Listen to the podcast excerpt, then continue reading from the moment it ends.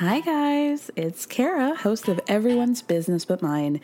And let's be real, one thing that makes the show possible is by selling sponsorships to advertisers.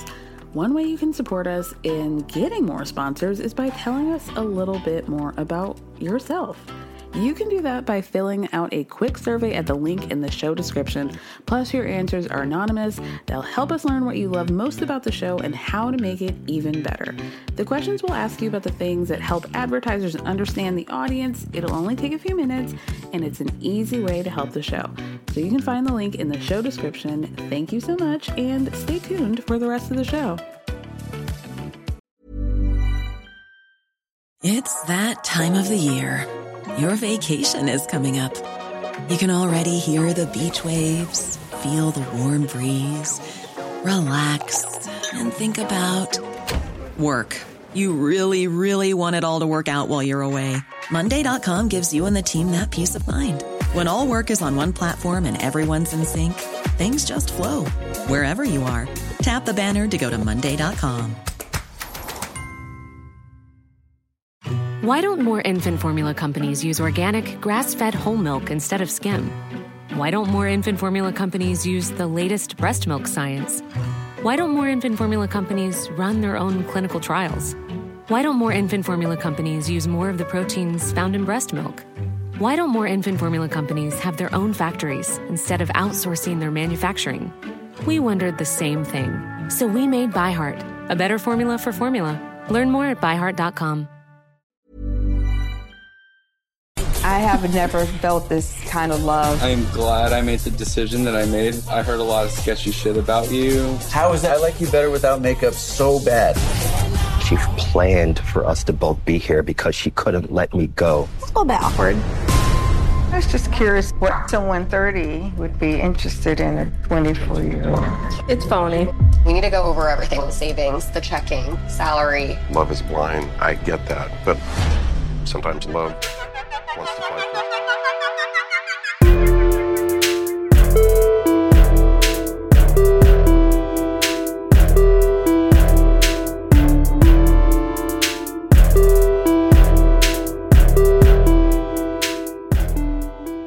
Hello, guys. Happy Saturday, and welcome to a bonus episode this week.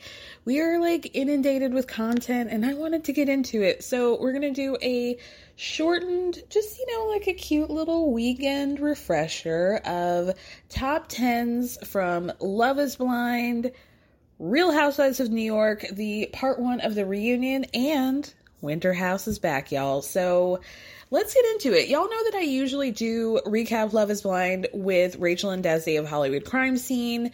You guys heard Desi just last episode. We were talking about the premiere of Real Housewives of Beverly Hills, but I just was like behind. I don't know. Like these past few weeks, I just feel like I cannot keep up. And Lord help us all um, because we're about to have next week Real Housewives of New York, Beverly Hills, Salt Lake City. What else? Potomac is coming back. It's we're really going to be inundated. Winter House will be on, y'all. What am I gonna do? What am I gonna be recapping? I don't know. I don't know because it's really a lot. Because add on to that is Welcome to Plathville and Sister Wives, and it's just that's a lot of content for your girl. Even for me, that's a lot. So how I'm going to navigate it all, it's anybody's guess. You know, that's kind of the fun of the podcast. I'm just flying by the seat of my pants for the most part. Um, but you guys, there might be something that could be helping me. Is um, oh, you guys have been on this journey with me for quite a while. I've been begging to get screeners, and finally, I did. I'm so happy. This is like going to change my life. It's going to make my life so much easier. I'm so grateful. Ugh, I'm so excited. This is like such a weight off my shoulders. So shout out to NBC Universal for helping me out. I am so so grateful. Um, with that being said, y'all, let's get into this episode. Let's start off with uh, Netflix actually over at Love Is Blind. Um, gosh, when I was able to binge this, I was like, wow, the fuck. So let's get into it. Starting with, we just got to get Uche out of the way, right? The man is an emotional terrorist. He is one of the worst people. He is pompous. He is a know it all. He is, and not in the delightful way that I am, you know? Um, but he is just so like, he feels like he knows everything, or he acts as though he knows everything, and though, like, he is like the the the arbiter of right and wrong. Like he's such a weirdo though. Shaming Aaliyah, who I called Ari Lennox the whole time. Tell me that, that girl doesn't look like Ari Lennox twins, okay? Shaming poor Aaliyah as if she isn't going through enough being an ICU nurse as her career for having cheated in the past. Because they have this conversation like it, it starts like this Uche and Aaliyah, they're getting along on the pods, and it's very clear that they're headed towards he's going to be popping the question, right? So, one of the last conversations they have in the pods, he's like, Oh, you know, I'm going to be, you know, I'm here. Don't worry about a thing. I'm so focused on this relationship. Like, we're solid. And then Aaliyah asks the question of, Well, what are your deal breakers? What would cause our relationship to go into question, right? And his thing, his deal breaker was, uh, lying. He doesn't lie, whatever. So he asks her if she cheats. Has she cheated? She says yes. now she tells him the whole story. He's asking her all these interrogative questions like, how long ago was this? Oh, so you're a recent cheater. Because she says two years ago. And she's explaining the situation of like, we weren't having sex. I was communicating to that that to my partner that I wasn't feeling wanted, that this was something that I needed. I had sex with one person one time. I felt really bad. Well, how long did it take you to tell him? Three months. Oh, three months. Wow. Now, granted, like, I clearly am not pro cheating. However, the way he was uh, like coming at her and like wanting to hold her accountable and shame her in real time about this was just very odd to me. Like, again, if I found out that somebody I was dating had like cheated and it was their last relationship, I wouldn't be thrilled. I wouldn't be thrilled, but I also, I don't know, the way that he just like went on and on and on to the point where she is leaving the pods, sliding down the wall like a damn Keyshia Cole video, crying with her shoes in her hands, barefoot in this hallway it was just like a lot, a whole lot. It was after they make up because he is somehow able to wrangle her, tells her, shock of all shocks.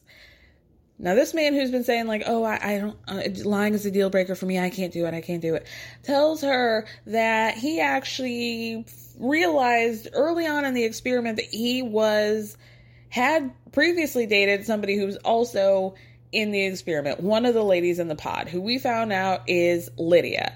Now, the wildest thing about this is that Lydia and Aaliyah have formed this like sisterhood, very close steel magnolias type of friendship with one another in the women's quarters, right? Because you know they always have the the people like you know talk about you know who they're who they're feeling. You know, I'm really feeling him. You know, things like that. But they formed a friendship, and Lydia's really like taking Aaliyah under her wing, looking her in the eye after she's crying, being like, "I know you, I am you." I see myself in you. And I don't want you to make the same mistakes. Like, leave this man. He should never make you feel this bad about, you know, a situation that really had nothing to do with him and blah, blah, blah. Um, so we find out to be like, you know, the, unbeknownst to Aaliyah, not only did Uche and her best friend in the quarters date, they were fucking as of like three months before the experiment. And poor Aaliyah gets egg in her face again because she. What I'm to understand is that obviously we see this scene where in the very beginning, Uche's waiting for, you know, the next contestant to go into the pods she hears his and recognizes his voice first and she's like you don't know who i am? So she explains it. And then she says something like oh well do you think maybe we should like try to keep this good time going? And uche says ultimately no i don't think it would be fair to the experiment. So what i'm to understand is that also production um got involved into this situation and told both Lydia and, U- and Uche not to say anything so that they didn't like mess up the integrity of the experiment. And then like they got to a point where they were like, okay, you can tell now Lydia and um or no, uh, Aaliyah and Lydia's partner Milton, who we'll get to in a second. But uh yeah. Aaliyah finds out from Uche first, so she goes back to the women's quarters and she sits Lydia down on the couch and is like, I know. I just want to let you know that I found out. And Lydia's like, oh my God, you know? Okay, great, great, great. So she's like talking to her. They're staring in each other's eyes. They're crying. They're hugging. They're embracing. They're having this moment. And Lydia just like, pot, like just like diarrhea mouths all over, telling Aaliyah everything about Uche, what kind of car he drives, his favorite color. And Aaliyah's like, mm-hmm, yeah, I don't really want to know this stuff. Like, I just kind of want to let the process play out naturally. Like, fairly like everybody else gets to. Like I just don't really want to like know Uche's personal information and Lydia's like, uh-huh, totally I hear you, I respect you. Um, but we did fuck like three months ago and I've been to his house, I've seen his dog and I got his dog a toy and here's the last four digits of his social security number. I've met his mama, like, you know, like all this stuff, like totally not hearing or respecting Aaliyah whatsoever. So this gets to the point where Aaliyah's just like, had enough. And they tell Uche while he's doing his interviews, yo, um, oh, he goes into the pod thinking that he's going to have another conversation with Aaliyah because now they're like kind of rocky, but they're working things out. And they're like, um, over the speaker, uh, uh, Uche, Uche, um, she, Aaliyah has left the building. And so now he's like sitting there with egg on his face, which he deserved, frankly. And he gets the producers to call Aaliyah and they end up having a conversation. This ends with Aaliyah then explaining to Uche that once she went back in those living quarters, Lydia made her feel super uncomfortable, was saying all this shit about him and not bad stuff, just like anything, any information about him at all that she specifically asked her not to share, um, and that she had heard that Lydia was telling other women in the pods. I feel like I might meet somebody from my past here, and if I do, then that'll be like fate. So she's like, Oh, I think that maybe Lydia found out that you were there, and then she's her brain gets a spinning is like, Well, why? Like, did you guys plan this together to be on the show? And then at one point she goes, you know, and if you did, why wouldn't you guys just go on the ultimatum instead of Love is Blind? so that's really their final conversation where Uche's like, well, it sounds like you don't trust me. And that you just kind of took her word for it and like, I can't do this, right? So he basically is like, well, eh, you know, like, you can't quit. I'm like, you can't fire me, I quit, right? So he is an idiot. Um, this does come up later when all of the group comes together after the vacation to meet up with each other, and Lydia and Uche have a conversation in which Uche tries to like shame Lydia. Honestly, it's like 60 40 as to who you were like rooting for because Lydia and Uche both engaged in sketchy behavior. Um, apparently, Lydia was like driving past his house taking pictures, and he was getting messages from girls that he knew in his life that were like, yo, this chick's been watching my IG stories for weeks now, and I'm giving you the screenshots. Like, he's really trying to make her seem like single white female. However, Lydia's like, this is really wild that I, she finally releases it and is like, I've been keeping your secret. Um, you've been purporting to be like the arbiter of honesty and truth, and that's your deal breaker, but you totally cheated on me when we were dating. You like, you slept with somebody else, so that's interesting. So, really, like, again, it seems like both of them engaged in like pretty toxic behavior toward each other, but I'm gonna be tentatively team Lydia on this one. Okay, getting to my second one. The cast is dropping like fucking flies in a way that we have not seen in Love is Blind history. Like, it even seemed to me at the very beginning when everybody was there. It even felt like the cast was smaller there, even though they said it was 15 guys, 15 girls. So I don't know, but obviously there's a lot of like, uh, Uh, not leapfrogging, like musical chairs happening, emotional musical chairs happening with the cast because again, unlike other seasons, it's very obvious that there are a couple people who were like, I am Denzel Washington, I'm leaving here with something. Okay, I, I'm gonna put a ring on this finger.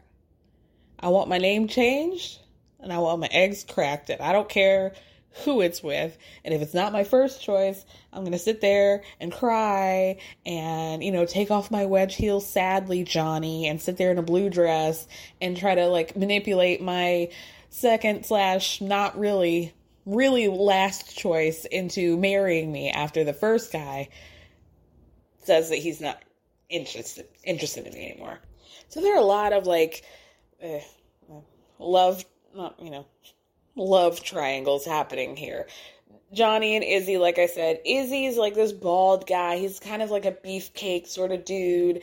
He's such a ugh, he's such a chatty patty for me. Like he was spending all the time in the pods just playing girls. Like you could tell that he was like hot later in life and he did not feel like he got the chicks that he was owed back in high school or whatever. But like now he's got big biceps and so now he's like really killing the game, but he's torturing women. This is a lot like Corey from Winter House, but we'll talk about that later. Um so he spent a lot of times in the pods like being like, "Oh girl, like to like three different girls. You know, I really like you, like, you know, but asking them, prove it to me. How would you love me?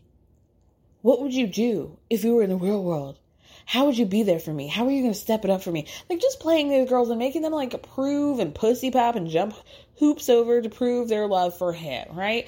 Izzy didn't make the cut. Stacy ends up uh, winning out. But anyway, um, after that, Johnny's like, I'm I need to be married. I need to be engaged. So she goes back to Chris, a guy that she was like, you know, I don't really think I'm into you. I think I'm going to go for Izzy because she thought Izzy was a sure thing. Then he dumped her ass and made her feel stupid. So she's like, oh, Chris, um, I just, I think I made a mistake. And, and like, you're, you know, I usually go for the crazy guys, but you're like the safe choice. And that scares me, Chris.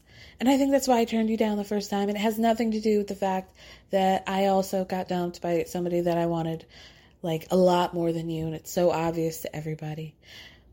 But I care about you and I think you might be the one. Fortunately, he does turn her down, but then we find out later that they spotted each other at the airport and it was like a love at first sight and they dated.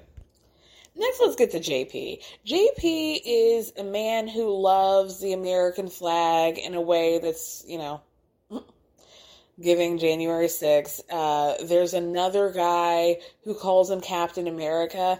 Now, granted, I've never seen a Captain America movie, but I have seen Chris Evans in action, and to be Captain America, I imagine that you have to have like a personality or the ability to speak. JP spent all the time in the pods like trauma dumping on people and being the sweetest pie, like I'm a shy boy, um, you know, just like country boy, you know, just like whatever. And he ends up getting engaged to a 25 year old teacher named Taylor. They do their typical, you know, like he proposes in the pods, but then they finally get to actually see each other before they go on their trip, right? So they get their little meet cute and these this man I was like immediately no. Taylor go home. He's doing these hard kisses, this like thin-lipped hard, just like pressing your lips against her face and and hugging her like a creepy uncle. And I thought, "Oh no, Taylor, this is not for you, girl." But she was like, "I love this man down and his cowboy boots." They get to the Mexican vacation, you know, it was supposed to be romantic and getting to know each other and letting the hormones swing and, you know, play in the pool together, the man forgets how to talk. He forgets how to talk in a way where he's just like looking at her like, yep, like everything she asks him, like, mm, yeah. Yeah, you fine? Mm, yeah, good, good, good. You good? Because you're not making any contact with me. Eye contact. Mm, yeah, good, good, good. So this is torture having to watch them navigate this vacation where Taylor's not being great either. Like she's being very I mean she's 25. Okay? She's so she's very like insecure and like checking in with him constantly. What's wrong with you? Why aren't you talking to me? Why are you talking? So not really like creating an environment in which he's really going to want to have a conversation with you because you keep asking him why he doesn't want to talk to you. But he started it right? Like he started it. Now we find out, finally, we find out that JP is clamming up, turtling up in his shell because he was she he's telling her this they're like laying in bed having this conversation. So she's like makeup free right? And he basically shames her and tells her this face this makeup free face that you're giving me right now i like that. But i feel like you were just like a little bit misleading when we first met because you were wearing makeup. What clearly this is not the real reason. I think that he was not attracted to her at all, which is wild if you look at them because sir, but I I think he was like trying to be nice about it, but he also has zero social skills, so he thought telling a woman you wearing makeup on what you knew was going to be in your engagement on television was like too much for me and he's not used to girls who wear that much makeup. Like she wasn't wearing that much makeup. You know what happened is that she told him that she had fake eyelashes, and I knew in that moment that they decided to keep that in because you could see that was the day the music died for him. Like the light went out as soon as he found out she had fake lashes. Like grow up. Such a weirdo typically have like four or five couples that make it to the Mexico trip and then they make it, you know, through the Mexico trip we only have three couples Izzy and Stacy. Uh, Stacy, who allegedly is 33. I don't know if I believe that, but um, Izzy and Stacy. We have Milton and Lydia. Lydia was also uh, going for Milton after she got shut down. Um, he was very much second choice, but they kind of bonded over being like nerds and connecting over like gems and and crystals or whatever. but so it's Milton and, and Lydia, Izzy and Stacy, and then JP and Taylor. But then JP and Taylor don't even make it through the whole vacation. So we have two couples at the end of it all. So thank God they did not try to like stretch out any uh, material, and we only had to watch 11 episodes for this season. Thank fuck. Milton and Lydia are honestly, they're not really that bad. A lot of their situation is that there's an age gap. Lydia's 30 to Milton's 24. His family really has a lot of opinions about that, and they make that very known. Like, girl, what would you possibly want to do with a 24 year old boy? All of this seems really fake. Every question that we ask you, you seem to have a canned answer for. Like they're saying this right to her face. They do not care. They're like, really, this seems like very stupid, and this is not how we would do any of this. You know, so that was awkward, but they somehow make it through. That's really like their biggest issue. Um, they do make a lot of jokes about their age. Like Milton will constantly be like, "You're old as fuck." you know that that's a lot. Um, Stacy and Izzy are the worst kind of couple. They're like the most annoying, one of the most annoying types of couple to me, like the Bonnie and Clyde.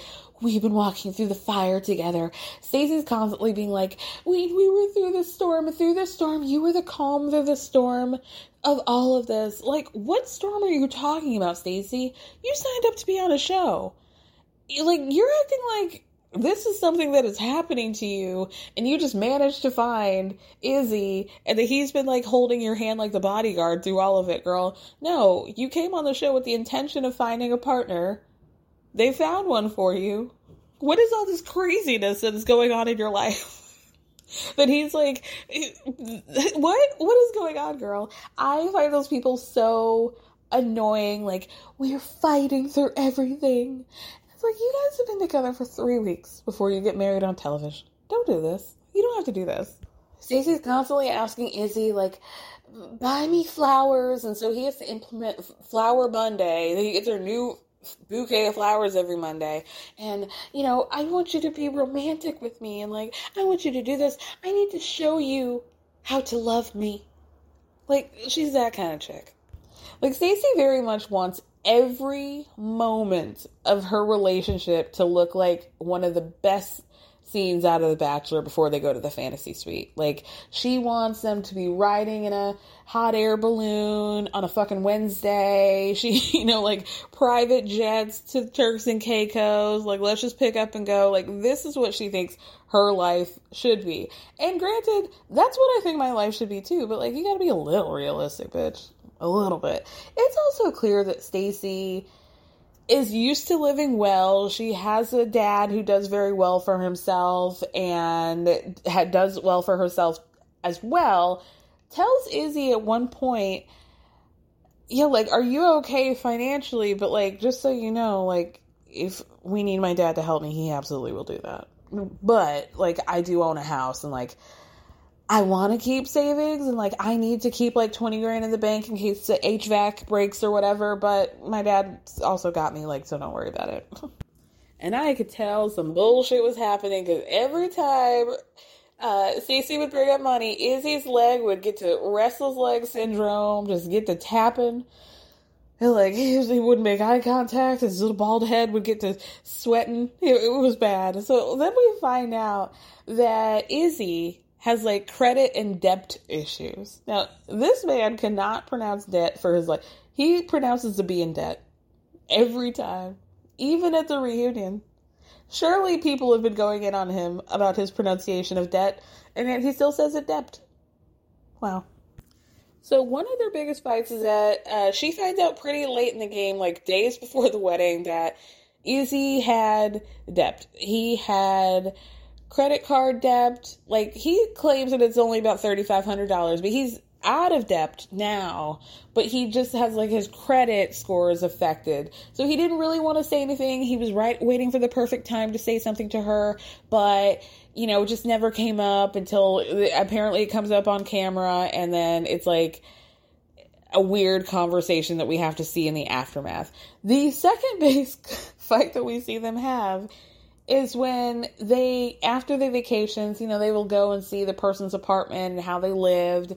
And she's looking through his stuff, and he's like, "Oh, haha!" Just making a joke about how he's got this little drawer in his bathroom that's like a little lost and found drawer for past paramours. You know, a bobby pin here, a pair of earrings there, something like that.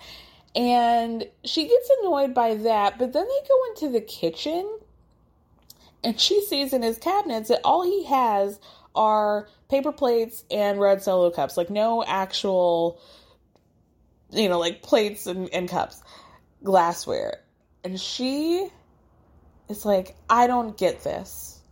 I don't understand why you wouldn't have prepared for me because I threw things out knowing that you were going to come and see it. So I don't know why you didn't throw this lost and found thing away. And I don't understand why you would even dare to let me think that you would serve somebody on a paper plate. And Izzy's like, oh, well, I thought that we were like doing this tour so that you could get a glimpse of what I was like before you. And she's like, I don't know, I don't, I don't get why you would do this. Like, she ends up crying at one point, and it's like, he's like, no, seriously, you're gonna be, you're, you're upset about the fact that like possibly at some point in the past, I, I didn't, I served people on like paper plates. Like, on, you're telling me right now that if we, if I was gonna like cook you a dinner and it was on a paper plate that you would be upset with me.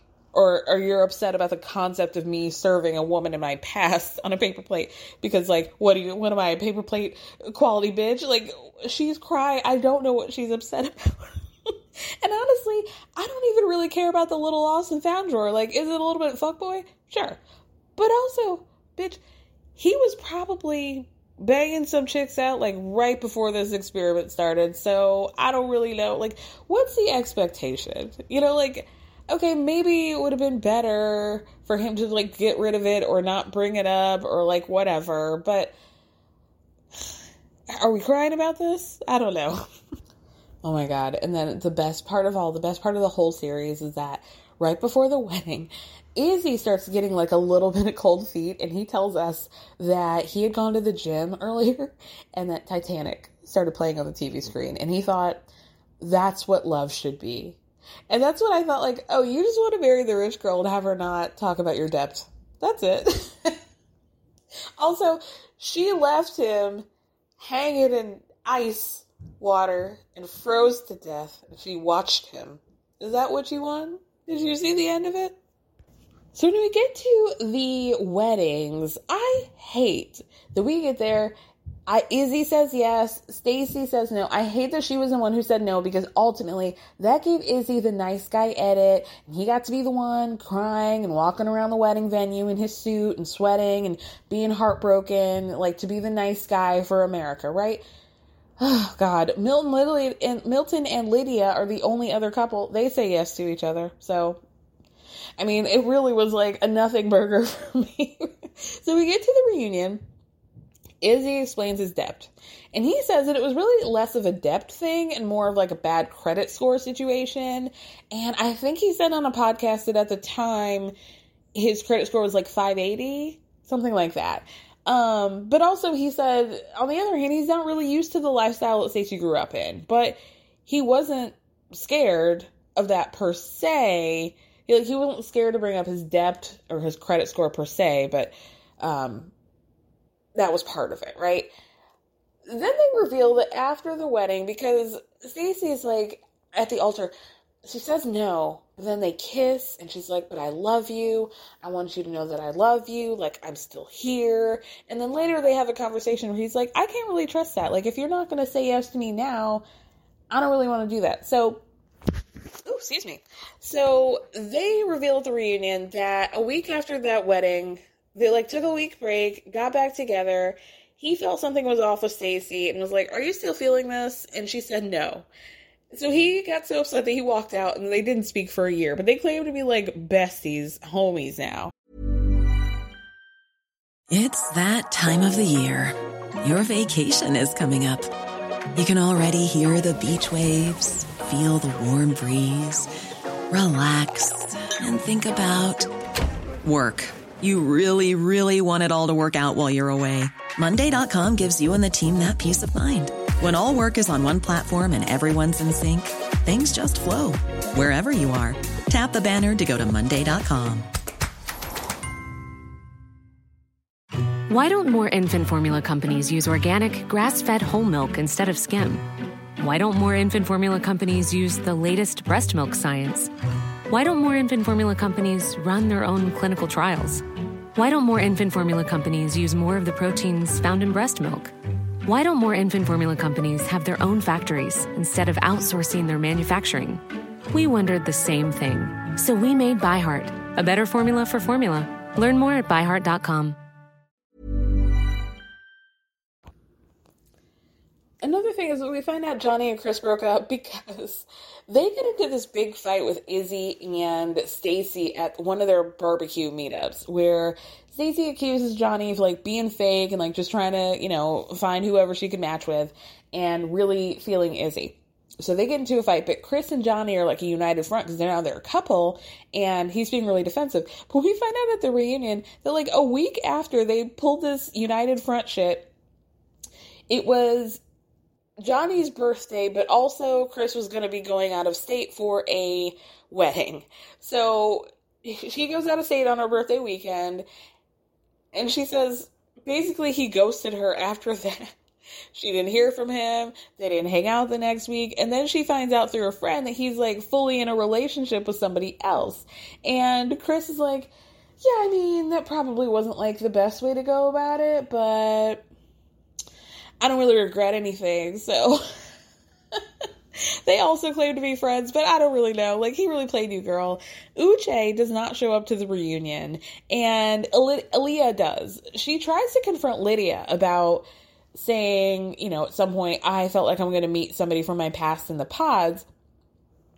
But then Milton really takes over as a husband on behalf of his wife, okay? And he's like, listen, Uche tried to have a conversation with me and he tried to act like we were besties, but we weren't. We were not even acquaintances. He was trying to unload a bunch of weird shit about Lydia. He seemed oddly obsessed with her the entire time. He gave me a bunch of unwarranted information and I honestly didn't care because I had bonded with Lydia and that man was not my friend. And I felt like he was on a campaign to try to take Lydia down and like I wasn't really trying to do that. So, Elias like does admit that she and Uche did date afterwards, but then he told people that he was not attracted to her. She was not the type of woman that he would to- typically find attractive. Like, have you looked in the mirror, sir? Sir? Gentlemen? You look like one of the characters from SpongeBob SquarePants. But okay, okay. I was to do 10 things, but this is technically 11. One thing about Vanessa Lachey is that she's to ask a question, okay? So at the reunion, we have to address why JP was so turned off by Taylor when they first met. And Nick does his typical thing of trying to make the men look better by being like, oh, you know, you, uh, you know, you probably could have said something better. You probably could have went about it the wrong way. But this is what I think you meant, right? And JP doesn't say anything. But Vanessa is like trying to get down to the details why you aren't attracted to her, JP. Does she look like somebody that you would have ever dated? Does she look like somebody that you have dated in the past? Would you approach her in a bar? And JP says that typically he makes his friends go in like first and then he'll talk to a woman. And everybody just kind of stares. And then this weirdo admits that he's in a whole relationship. How the hell did that happen, JP? Weird ass. Anyway, let's move on to RHONY.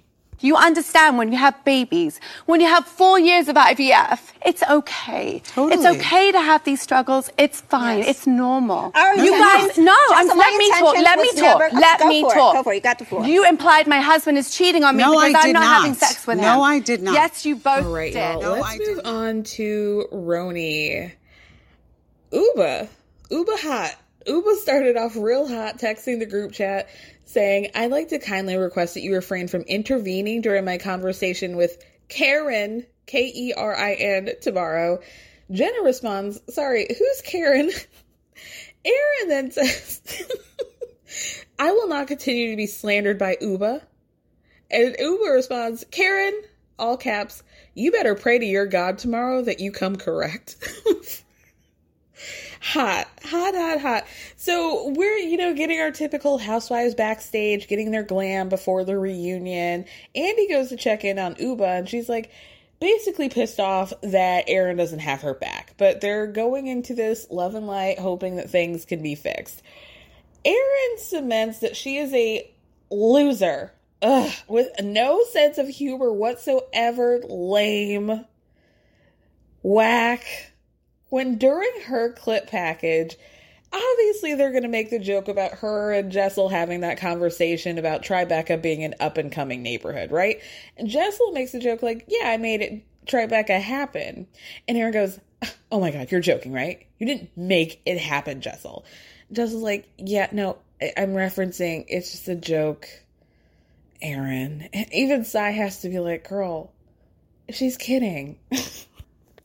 Ubah randomly says that Jenna has a poor me victim mentality on camera when the real Jenna is a powerhouse. Now later she does say that because I don't I'm not sure who said it, but they somebody else said that like Jenna is somebody who they they were just surprised at how humble and contrite she was and how open she was with everybody and vulnerable considering her reputation which is like Ubah does say well that's what I meant to say was it what she meant to say I don't know cuz she had some licks in there after that that pretty much cemented to me that what she said is what she said and she said what she said but we can move on Andy then asks Erin about Sai making fun of the shakshuka and just like the little comments that she made in the confessionals, right? And how, Erin, do you feel about Sai now? We find out that Erin says she had no idea, like, what happened with Sai. And there was some kind of switch that went on. And Sai goes, Something happened to me. You lie and you don't own your shit. And then we find out that Sai is pissed off at Erin because Erin said on somebody's podcast that Sai was telling this conver she was having talking about the, the cheese situation, right? And that Sai had called her and was like, Oh, we're all we're having is cheese. But Erin claims that she never said that. Uh, She she didn't really say that. Sai actually pulls out her phone to play the clip. And she's like, Erin, you're perpetuating the story that I'm a rude person. Erin's like, but I didn't mean it like, oh, is that all we're having? She just kind kind of meant it proverbially, not negatively. But the, the clip is giving negative for sure. Ubah, again, comes in real hot and random and goes, I don't think that this cheese conversation is that important. I think what we should be focusing on is how the three of you guys didn't want Jenna on the show. How about that? she meant like Erin Sai and I think Brynn. This goes nowhere, and it should have been a whole part. Why didn't we talk about that? Speaking of Jenna, she talks about how she got into fashion because she basically felt like an ugly duckling growing up and she found power in clothing, and that's kind of how she went into the world. Jessel talks about how brave it was to film a scene with her mother, Jessel's mother, because Jenna's mother had died like a few weeks before they started filming the season.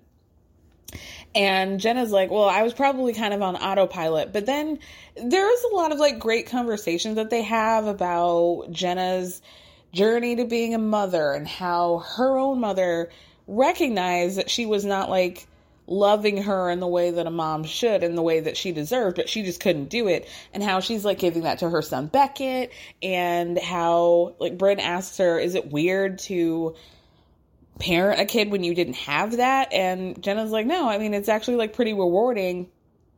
I do have to look to other people to like kind of figure things out sometimes, but then I hear him say to his friends like I'm really cool and it means a lot and and that sort of thing, right? And then we find out that like Erin has some kind of weird situation with her family where her parents got divorced, but she her dad ended up being the primary caretaker and then a few years later he ended up having a second set of children with another woman and so she was 15 her his dad her dad would go to Israel for work. She would end up having to take care of the kids for like a couple weeks at a time, get them off to school, and like how type A and how like she's not allowed to be um, any sort of fun because of that. I mean, Erin didn't say that she wasn't fun, but like that's that's what I'm that's what I'm saying. And then there was a conversation about how her mother had a health scare over the summer, and then a lot of people rely on her and her family, and she's kind of the matriarch. I, I'm not really sure I don't really know what to say. because she later says that Ubah told her not to screw things up with her mom before it was too late because of the health issues that she had. Then we talk about Sai, and you know, she admits that she has got this tough exterior and how that is a coping mechanism, and she masks it with humor. And Andy goes, Hmm, the humor part, do you think that lands with people? Do you think you're successful at that? She's like, Yeah, I do. And everybody else looks around like, mm, I don't know about that girl. I don't know about that. Shout out to Ira. He did a um a keep it episode where he interviewed Sai and oh I gotta say, I really tried to go into this as an unbiased and unobjective listener, and I just gotta say, like, truly didn't do anything for me. Usually you can hear these people that you maybe don't like on the housewives on an interview and you're like oh, okay like i see something. I've just got to say that, that didn't happen for me with this interview but we can move on. Erin does apologize to jenna for running about her wanting to take business class and presenting it to the other ladies as though this was her just being like rich and and spoiled and not like having body issues with herself. And she's like, Well, I didn't know all the information. And, you know, like I would not have presented it that way. I would have given more backstory, right? And Sai does say that she feels bad too. Ubah tries to say that she didn't say anything, but Brent goes, Well, you did say that she could suck a dick. um, number eight on this is very important, probably the most important. Um, one of Jessel's favorite authors is Judith Blume. We can move on. Number nine, Andy asks Sai why she got so mad at Brynn for talking about Mr. Connecticut when she herself spoke about it not only on camera but then also off camera to Brynn, so to multiple people. And Sai's like, that's a great question. I just feel like I'm a little harder on Brynn because we're very close and my the main thing she says uba didn't really want any of this on camera, but the real thing is that she didn't want it out that he was from Connecticut specifically. Um, Brynn says she didn't know that. She's like, if had I known that that specific bit of information was top secret, of course I would have never said anything. Now here's, where I mean, Sai didn't have to, anything to lose from me anyway, but if she did, this is where she would have lost me. Sai says she takes full responsibility and that it's her fault for saying it in the first place. But ultimately, she just really got upset about hurting Ubah that she took it out on Brynn. Now, that would have been a great apology because you're taking accountability. Except then we find out that Sai has not only not been talking to Brynn for six months because of the situation through the the press packages and the photo shoots and all of that like they've been keeping it cute but they haven't really been speaking. But also that Sai has been perpetuating this story doing press and acting like Brynn was the one who broke the circle of trust and that she's like you know like even as of like a week before them filming the reunion that she was out here being like well you know like Brynn's shady or whatever. This whole part one for me was like Sai clearly not realizing how much work that she has to do with regard to whatever went on her in her past that is affecting her now. She doesn't want Jenna to give her too many gifts. That's weird. She doesn't want to be too open with her friends because that's for her family. Like she could be open with her kids, but that's not for her friends. And you know, this sentence there, like all these expectations, and I don't want to open up to people because I'm damaged. But it's like you you don't want to open up to people, but then you have all these expectations for Jessel and Jenna to be transparent and your version of honest. And but then also like you're this hard ass who like doesn't get to say anything until you do, but then we're supposed to be expected to know that you don't actually want to talk about that thing that you talked about, like your mama, and like everything. It's like, um, what's that fucking old computer game? Minesweeper. Everything, like, if you're just dealing with size like Minesweeper, like, you just never know. I don't I didn't even know that there was like strategy to Minesweeper. I would just click and click until I hit that bomb, you know? And I think that's what Jessel's doing. And that's what she should be doing because Sai's really out of pocket. Anyway, the part one of the reunion ends with Jessel getting in that ass, starting with Erin, and Erin's like, "Why do you keep coming for me and not Jessel, or, er, or er, not, and not Sai?" And Jessel's like, "Don't worry, I'm making my way down." Oh, also, Ubah outs that Erin was the one who told Brynn that Sai was going around calling Brynn a slut and even put a thousand dollars on it. And Erin just makes his face like, ah,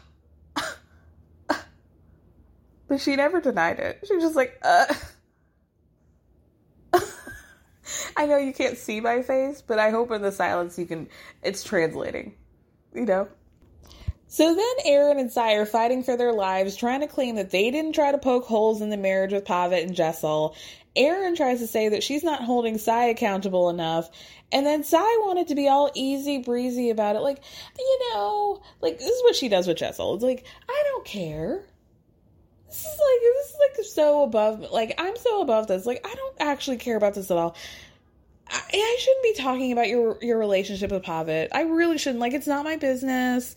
You know, I don't care. I shouldn't be commenting. I don't think you guys have a connection at all. I don't see it. I don't see that you guys have a connection at all. But it's not my business. And everybody's like, but you just made it your business. And she's like, you're right, guys. Got me. and then Erin and Sai both have to deny or try to deny that they were implying that Pavit was cheating because she and Jessel were not having sex. And Jessel goes in on them and is like, y'all, I went through IVF for four fucking years. Like, it's okay. And you guys are acting like, because I didn't give it up, that he was just cheating on me. They're like, no, he didn't. And they're like, yes, you did. Did you watch the show? Fucking blinders on? She's a queen.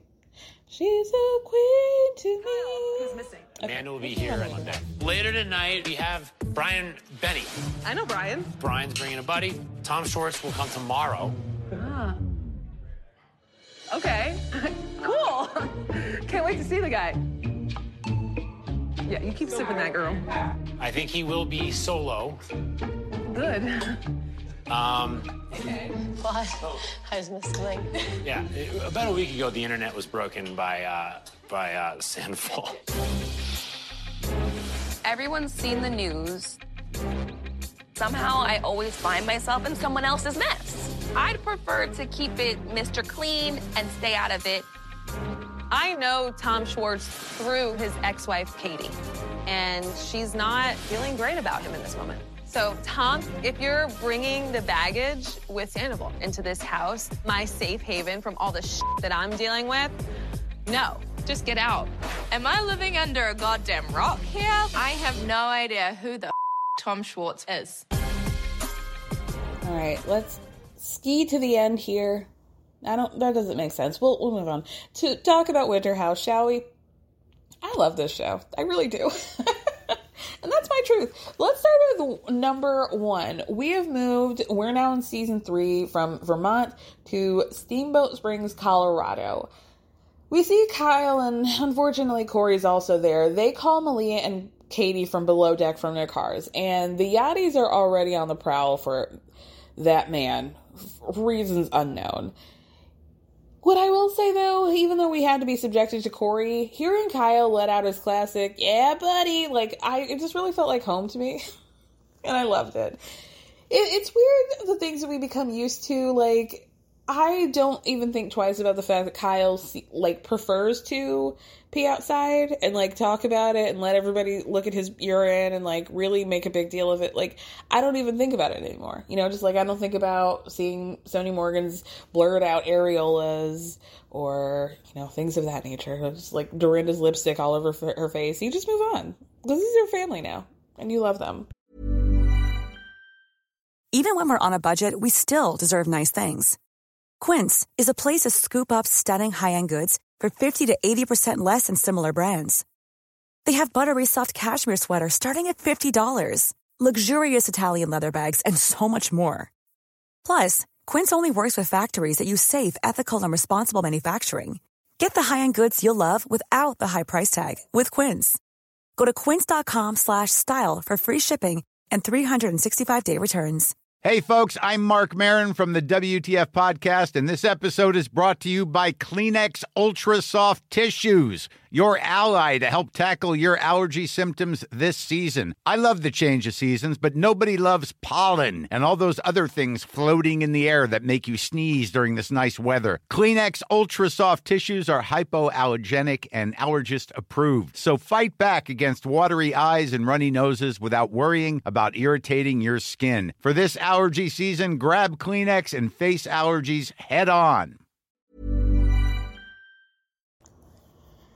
Number two, Danielle is now five months out from her breakup with Chef Robert, right? She says that this trip is about putting her mind towards anything else. It says fuck Robert, but then she also says later that she was very much interested in getting back together with him. Saw him recently because he works in Aspen as well, and he made it very clear that he did not want to be back with her and that that was never ever going to happen. So that's sad. I mean, it's not sad. Like Robert made it very clear that he had no intention of truly committed committing to uh, Danielle in a long term way. So she's clearly much better off. I just hate to see a situation like that and her not have the upper hand. Like you hate to see somebody who wants to stay but is letting the person who doesn't really want to be that committed is like, I'm gonna stick in this relationship with you as long as I'm getting what I need, but I'm never gonna give you what you want. It's sad. I don't want to see that, you know? But because of this, we get, y'all know that every season of Winter House, we get our, what I call one allotted blonde. Usually they're in tech. So we get our random person who has no ties to Bravo. Danielle's friend, allegedly, Casey. She works in crypto, also allegedly. Seems like a nice girl. But you know, it's just like we got, we had, what's her phrase from the metaverse? Jessica if y'all don't know, Jessica now has a new boyfriend, the one who was chasing around Corey um, all the time. And she has a new boyfriend, I think lives in LA, and they sell what I believe is pomade on TikTok. So that's where she's at now.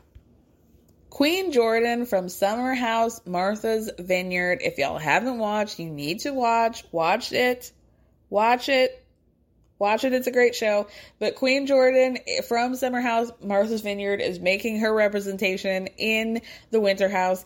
She introduces us as a she's a mix of Bad Gal Riri, Rihanna, and Stevie Nicks. And since they're on vacation, anything goes. Now, if you watch Summer House, House Martha's Vineyard, you'll know that Jordan talks a big game, But we'll talk about this in a second because it's funny to me. I actually think it's quite hilarious. But Kyle tells everybody who's coming to the house because people are like staggering in, right? Brian from Family Karma's coming in later tonight. Schwartz is coming back in the morning, and then when that gets brought up, Danielle says in a confessional she knows Tom through Katie. Katie's not happy with him at right this at this point in time, or any point in time. So if Tom's going to be bringing his baggage into the house, he can just get out, right? Then we see a flashback of. We have to keep in mind that like when Kyle mentioned Schwartz, everybody's like, uh oh because this is March 10th. We found out it was like literally a week after everything came out about Scandoval, and it was like a little bit thrilling to go back in time a little bit. But I, the, what really thrilled me is the flashback of uh, Sandoval, um, fake crying at LVP's house, getting like self tanner and diet squirt and tears all over her windows. Like that really was something that I had buried, and I like to see it.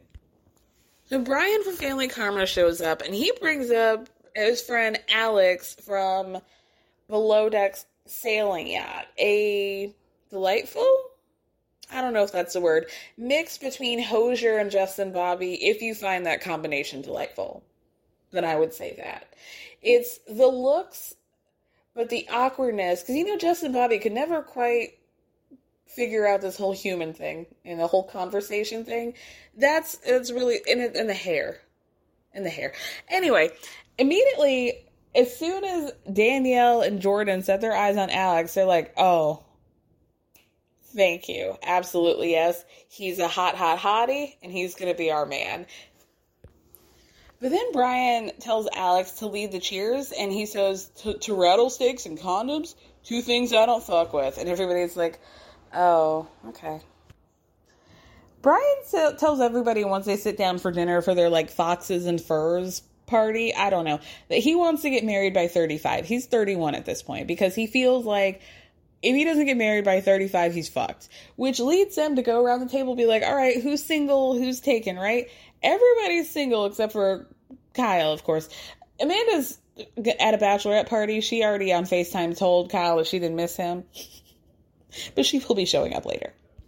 But everybody's like, the single, single, single, single, single. Corey? Oh, and then all of a sudden it turns into that fucking Snickers commercial where you're stuffing your food. He's, oh, oh a bone, a bone in my throat. Oh, uh, uh, uh, just eating, guys. Oh, and then he's like really trying to like, I could tell he's like trying to make this a big deal about him not answering so that he can actually not answer. Like he's trying to make a joke out of it so that he can get avoid it. But Malia's like, no, no, no. What's good? What's what's going on here? And he's like, well, I met a girl named Sam in the Hamptons, and we've been seeing each other. And he says in a confessional that he likes Sam a lot, but it's like kind of a gray area because they're not official. So like, technically he could have more fun, but then he kind of stops himself and he's like, well, how do I say this so that this doesn't sound bad? So Katie is like, okay, so are you in like a situationship? And he's like, yeah.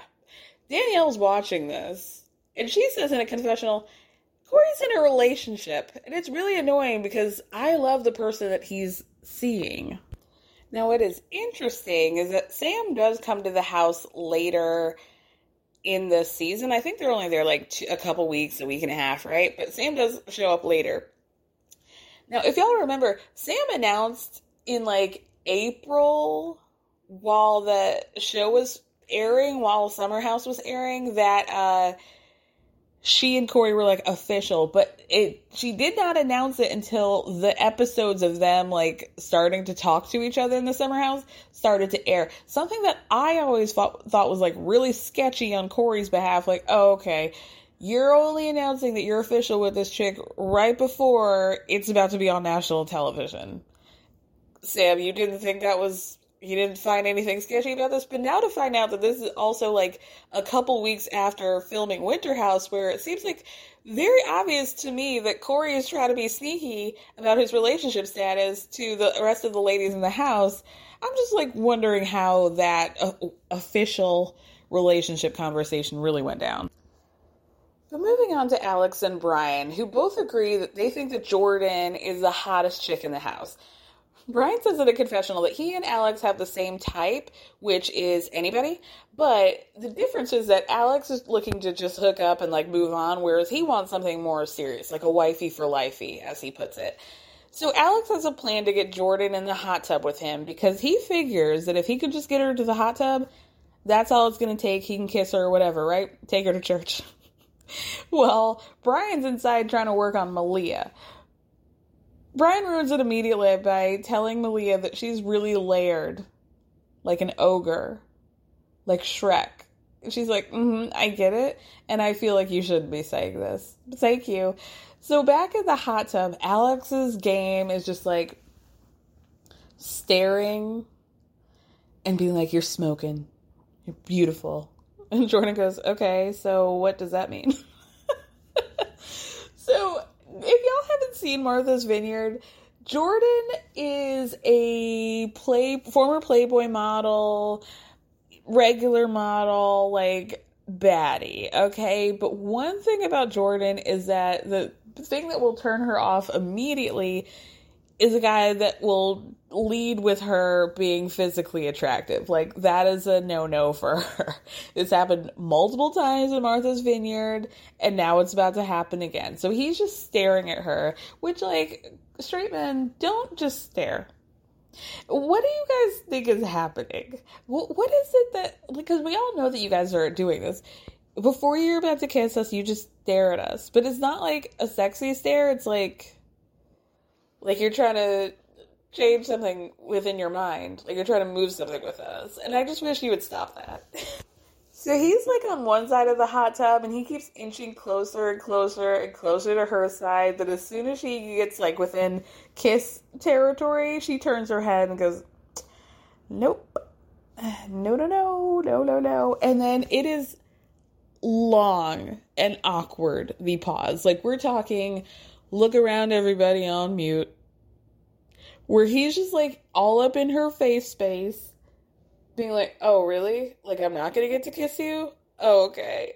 And then finally, he just is like, "Oh, you're torture, you're killing me." The guy has no game whatsoever. Like he is a cutie,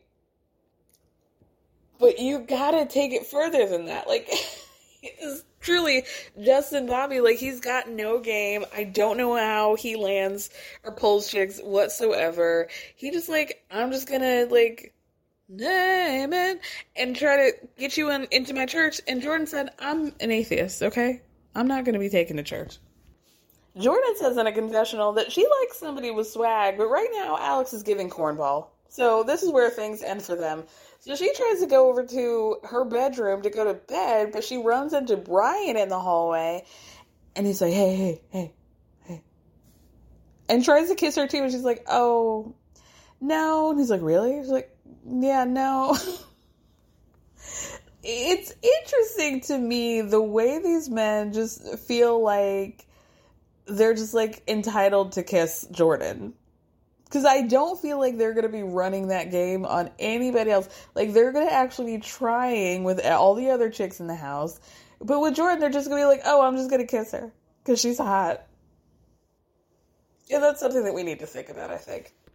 So the next morning, Alex does what I call a nightcap, which is where you try to pretend like you you failed from last night and then you try to wake up the night before and act like you were so drunk that you didn't know what happened. That's a nightcap to me, okay? So he, on the way to snow tubing, tells the guys, like, oh, bro, like, I don't know what happened with Jordan or whatever, right?